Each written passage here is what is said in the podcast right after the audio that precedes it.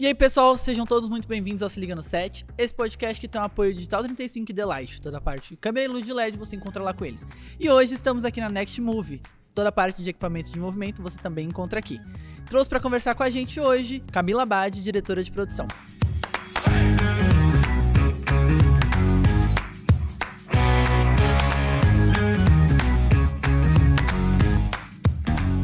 Cá, muito obrigado, um prazer imenso te Obrigada. receber aqui mais uma vez no meu canal. Sim. E aí, quanto tempo a gente não se vê, cara? Pois é, muita coisa, né? Pandemia, tudo parou, agora voltou. Agora voltou, é isso.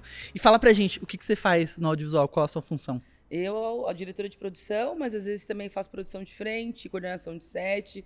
Depende da demanda, né? Se tem alguns projetos que eu me identifico, às vezes eu posso mudar minha função e me aventurar em outras coisas. Mas meu foco atualmente é a direção de produção. Direção de produção, que legal. E há quanto tempo você tá na área? Eu vou fazer 16 anos. 16 anos já Caramba. nessas, nessas Nessas idas e vindas da Aham. vida. E como é que você começou? Eu, na verdade, eu fiz faculdade de administração com ênfase em marketing. Aham. E aí, no último, ano, no último ano da faculdade, eu entrei como recepcionista numa produtora, na Canvas 24P. Caraca. E aí, eu fiquei na Canvas durante uns sete anos, que foi minha escola, assim, de produção. Aham. E aí, a primeira, eu lembro que o primeiro set foi uma publicidade da, da Yamaha gigantesca. Onde você eu viu olhei e tudo assim, acontecendo. Nossa, é aqui que eu quero estar, é aqui que eu quero trabalhar. Eu falei, nossa, vou me empenhar pra Tá ali envolvida. para estar envolvida de alguma certa forma, né? Aham. Não entendia o certo o que, que era, né? Porque era muita gente envolvida. Não entendia que a produção tinha vários braços, várias pessoas, que cada departamento tinha chefe de equipe. Então, tudo isso eu fui aprendendo ali na convivência, Sim, né? exato. No, no dia a dia. Caramba, que louco. E de lá pra cá, você passou por muitos sets. É, inclusive gravou clipes pra Glória Groove, Isa, Uhum. Alexa. E tem alguma coisa na tua carreira que tu fala assim, nossa, eu ainda não passei? Ah, deixa eu ver. De formato, né? Eu já fiz Aham. formato série, clipe, documentário, curta, longa. O único formato que eu não fiz ainda foi novela. Novela. Novela Caracas. ainda que Tá Globo ali. me contrate. Chamem ela, cara, porque ela é Projac, incrível. tô aqui. Novela ainda foi experiência que eu não tive, Aham. é, que eu pretendo ter. Claro. E campanha política, que também não quero ter, não. não, eu Sendo falar. bem sincera. Eu prefiro é, ter novela. Novela Aham. é algo que ainda não tenho esse formato na, na minha carreira. Só que também eu vejo que novela não deve sair um pouco de série. Aham, né? Por sim. questão de episódios, de capítulos, acho que as coisas caminham um pouco juntas. Então, é um desafio fazer, Total. mas acho que são. é, tem uma, uma igualdade muito grande aí. dentro- Não, dentro total. É, bem isso. E, meu, me fala uma coisa, você faz do conteúdo a publicidade. Você sente muita diferença na hora de produzir um ou outro? Olha, eu sempre falo que assim, é, tem a tríplice, né, da produção, né? Que a gente sempre se preocupa com a alimentação, Aham. o transporte e, a depender do que for, a hospedagem. Todo filme você precisa alimentar a tua equipe, todo filme você precisa conduzir, ter essa logística da equipe. Então tem algumas coisas que não mudam. O que muda mesmo é a questão orçamentária e a Aham. distribuição. Então, um filme, quando tem uma distribuição numa, numa, num canal, num grande streaming, ele tem mais dinheiro, né? Sim. Agora, um filme independente ou um clipe independente, sofre mais com orçamento ali. As E- mudanças são essas. e tem coisa verdade. que você zele assim, tipo na hora do orçamento. Coloca Ah. grana pra isso, isso aqui não pode faltar. A comida, né? Eu sempre defendo a comida. não adianta. A comida, pra mim, é algo que é essencial por conta que a gente ainda, infelizmente, trabalha 12 horas Aham. por dia e a produção não trabalha 12 horas. Trabalha muito no mais. set, né? Trabalha, principalmente o pessoal do set, platô, são 16, 15 horas por dia, que é a luta que a gente tenta hoje também diminuir. Sim. Porque a gente é o que mais trabalha, é Exato. o primeiro que chega, o último que sai.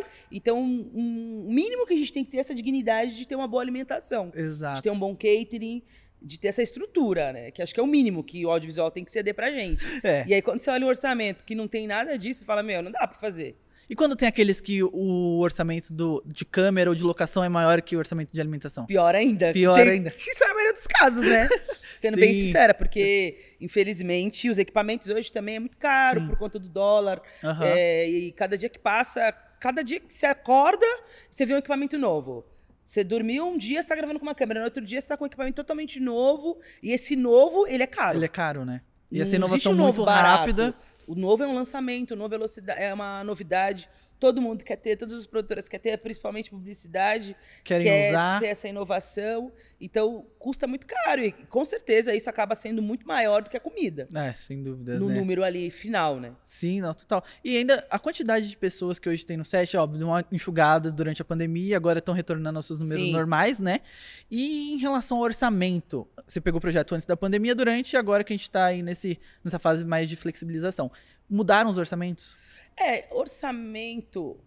é, o que eu vejo que assim, teve que criar uma linha Covid Uhum. por conta que a gente precisa fazer o teste para poder estar no set, a gente precisa ter os EPIs, que são as máscaras, face shield.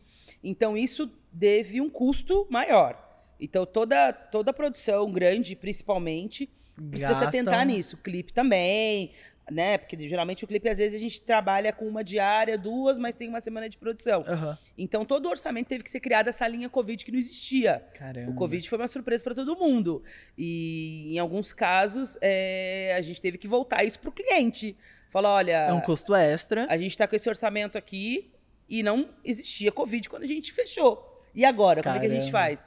E aí o cliente vai e ele assume essa linha do Covid, que é o que mais frequentemente aconteceu. Porque não tem como você cortar o Covid, né? Fala assim, ó, não falar não vamos. vamos fazer, que não tem como gravar, ou não tem como você substituir essa linha de Covid por uma outra linha que já está ali na dinâmica. Que doideira, Então, né? o que acontece que teve que fazer foi essa, essa distribuição e entender quem que vai pagar essa conta. Alguém tem que pagar, É. porque vamos, convenhamos que não é um custo barato, né?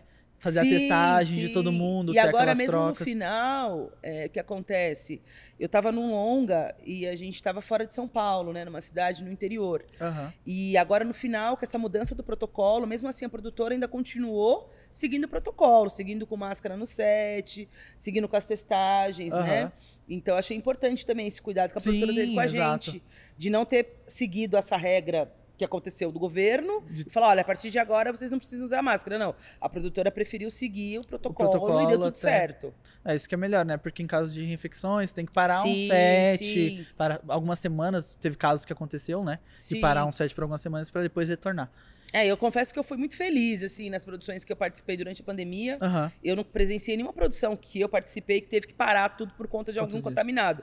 Teve alguns contaminados na pré-produção, e isso foi normal, as Aham. pessoas em casa, mas durante o set em si, para o isolamento, todo cuidado, todo protocolo, é, não tivemos nenhuma pausa. As produtoras tiveram um cuidado muito Caramba. grande das, das produções que eu participei. Sim. Ouvi outras produções que, infelizmente, teve várias negligências Aham. de Covid, de profissional ter, ter se contaminado, ter continuado, de profissional ter se contaminado, não ter tido um respaldo da produtora. produtora.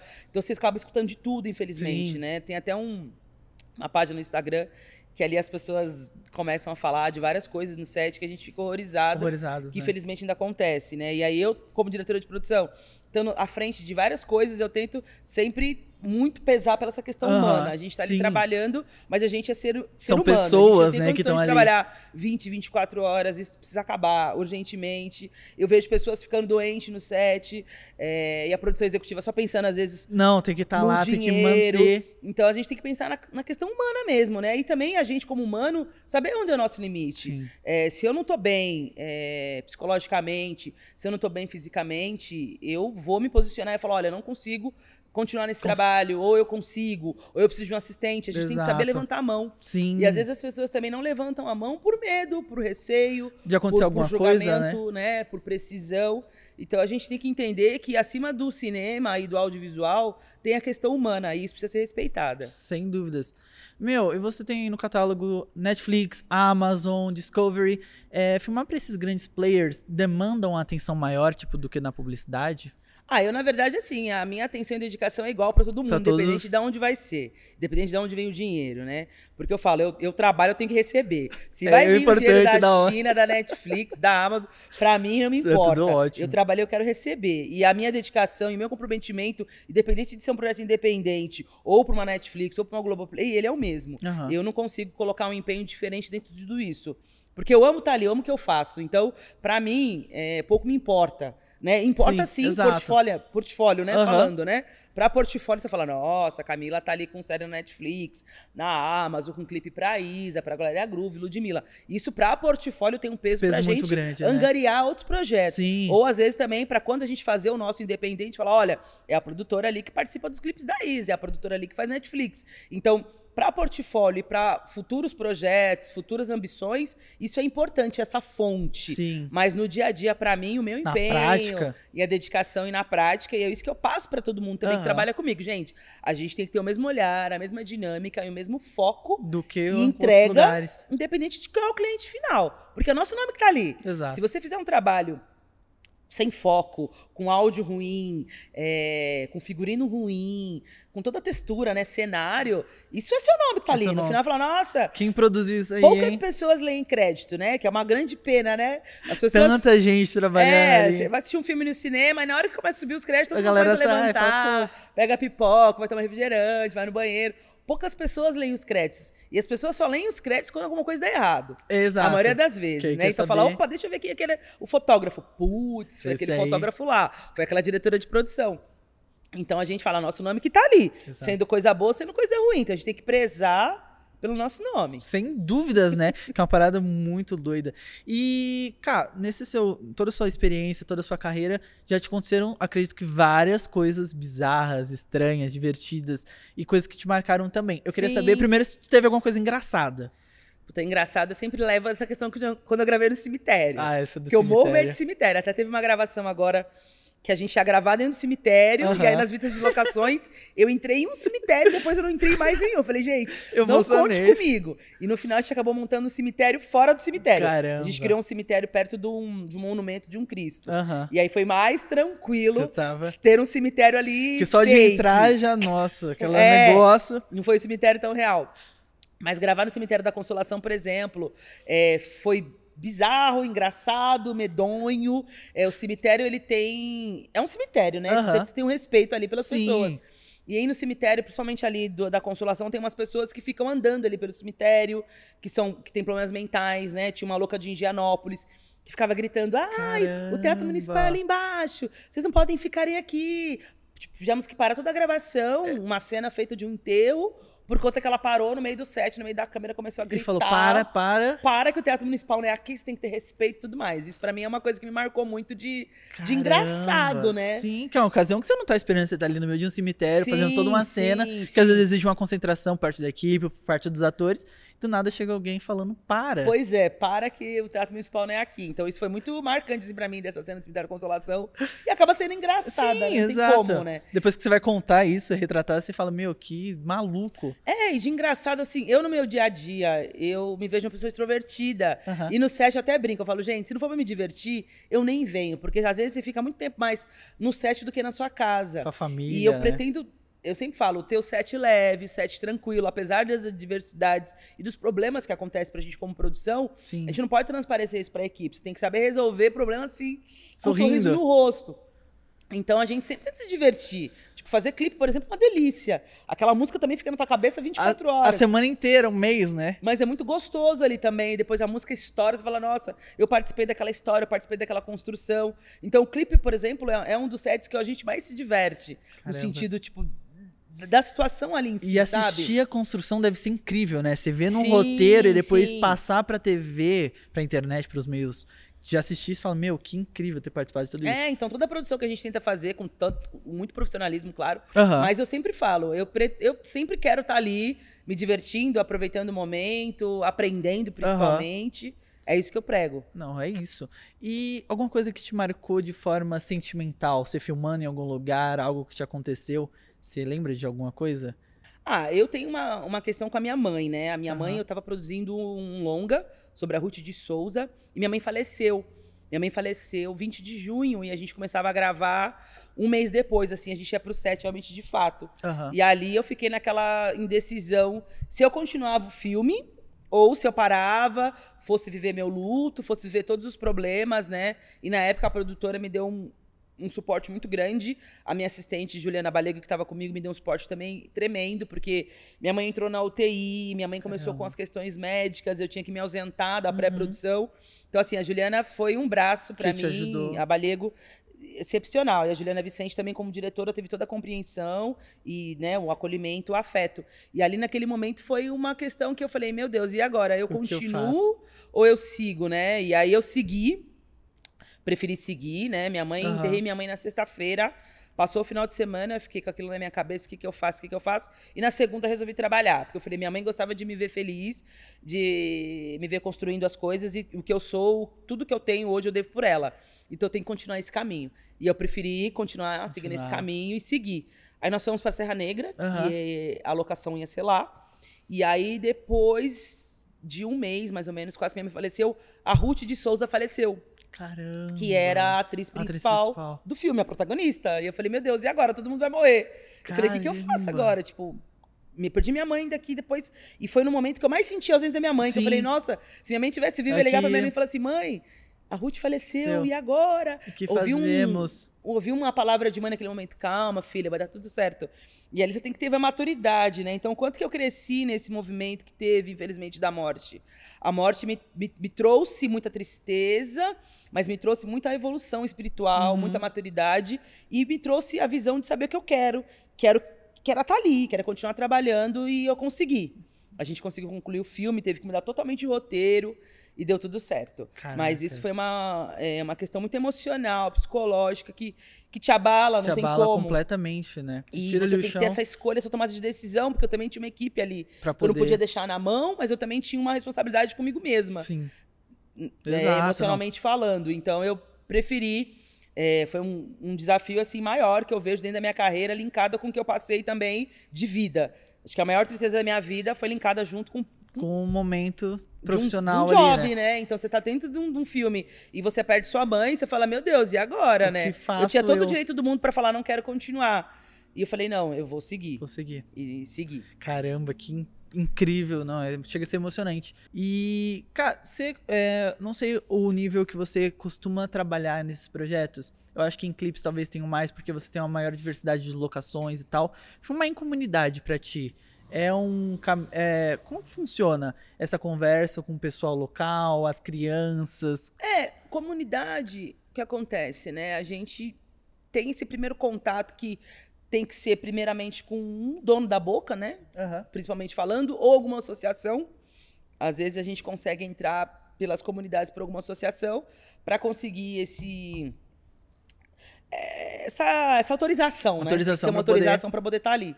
E filmar em comunidade para mim é muito louco, né? Porque eu também sou de periferia, Aham. apesar de ter sido nascida e criada na Vila Madalena, eu sempre morei de aluguel, mas já morei no Taboão da Serra, atualmente Aham. moro no Campo Limpo. Então, eu venho de região periférica, né? Apesar de ter nascido na Vila Madalena, sempre fui do corre, sempre paguei aluguel, sempre trabalhei, minha mãe é empregada doméstica. Então a gente tem essa, essa visão, Essa visão da, da minoria. né? E ali você vê muita gente em minoria, você vê muita gente preta que não tem oportunidade. E aí você chega lá, a diretora de produção, a criança fala: Poxa, eu também posso ser.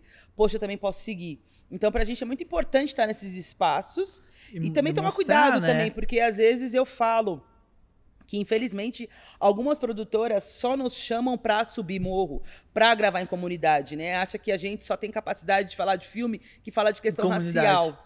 Que fala de questão racial propriamente dito, né? Nem de Aham. comunidade.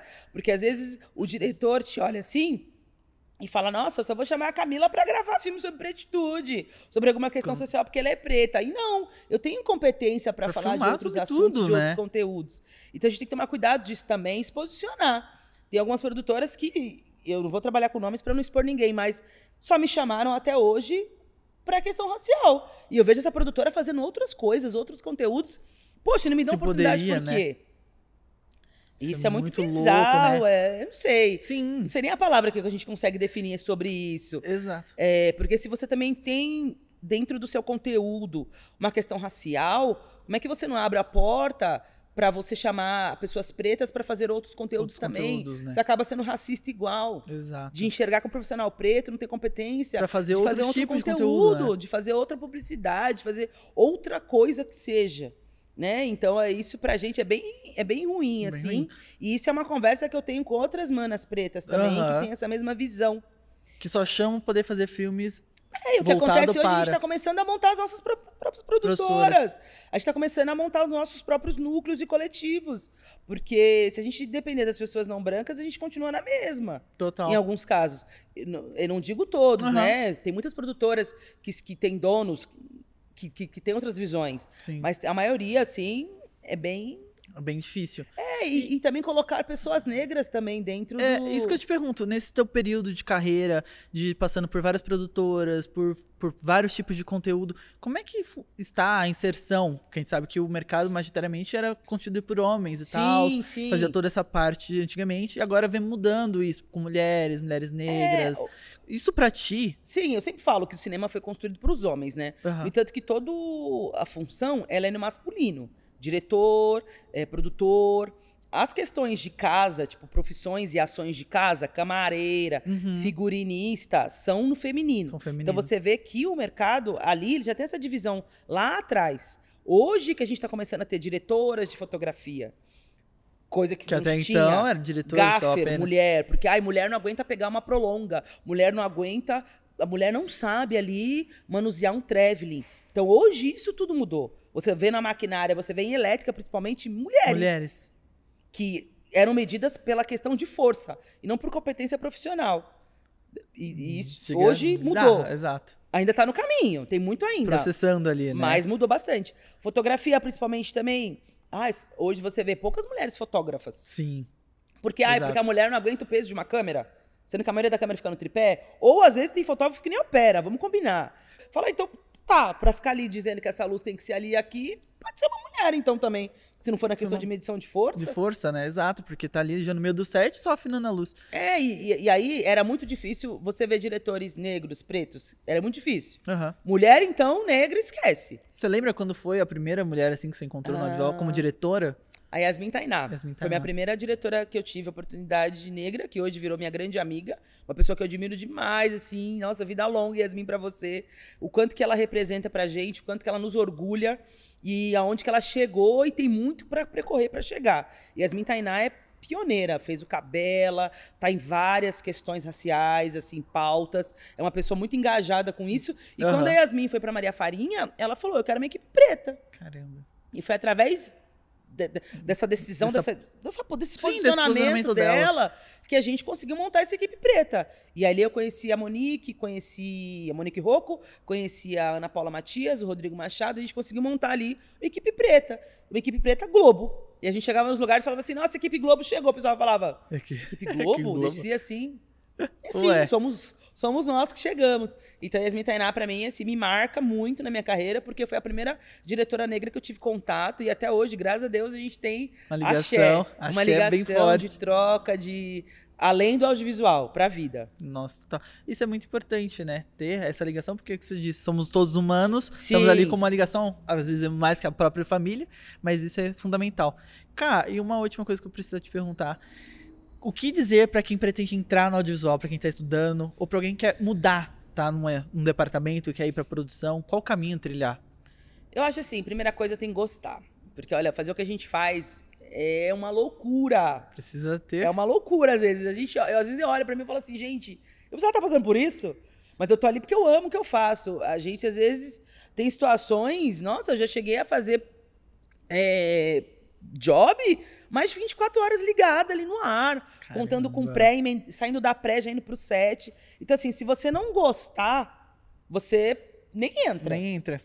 Primeira coisa é você gostar. É, o caminho, sim, é estudar, mas eu acho que além de estudar, é você procurar pessoas. É você levantar a mão e falar assim: olha, tem muitos assistentes, às vezes, que me chamam no LinkedIn Aham. ou no Instagram, Camila, eu estou fazendo cinema e eu quero um dia, se tiver oportunidade, nem que seja de graça, estar com você no set, para eu entender o que, que eu quero. E aí eu vou, levo essa pessoa, a pessoa vai lá, fala, nossa, eu gostei ali da, da galera de câmera. Então eu acho que eu vou começar a ser um assistente de câmera. Então, é primeiro saber pedir, ter a humildade de saber o começo. O Aham. começo é muito difícil. E o, o, o começo é muito difícil e o caminho também é mais difícil ainda, porque você chega como diretora de produção e você tem que firmar naquilo que você conquistou. Então é uma luta diária que a gente tem. de se inovar, De de, se ino- formar equipe, de ter uma agenda de produção, de saber trabalhar com todo mundo, de não dar mancada, porque se você qualquer projeto que você dá alguma falha, você Alguém mancha a sua carreira né? inteira. As coisas se espalham e todo mundo se conhece. Parece que é um mercado pequeno, mas é um Mas mercado é- grande, mas E todo, mundo. se conhece, tem as panelas, tem os, os sites que, que deneglinam as produtoras. Então, assim, você tem que ficar muito esperto do que você está fazendo, da sua, da sua postura como profissional. E a oportunidade, para mim, é. Eu sempre tento dar oportunidade. Sempre tento, principalmente para pessoas pretas, que, infelizmente, na- algumas pessoas não têm a mesma visão. Sim. Então, se a gente.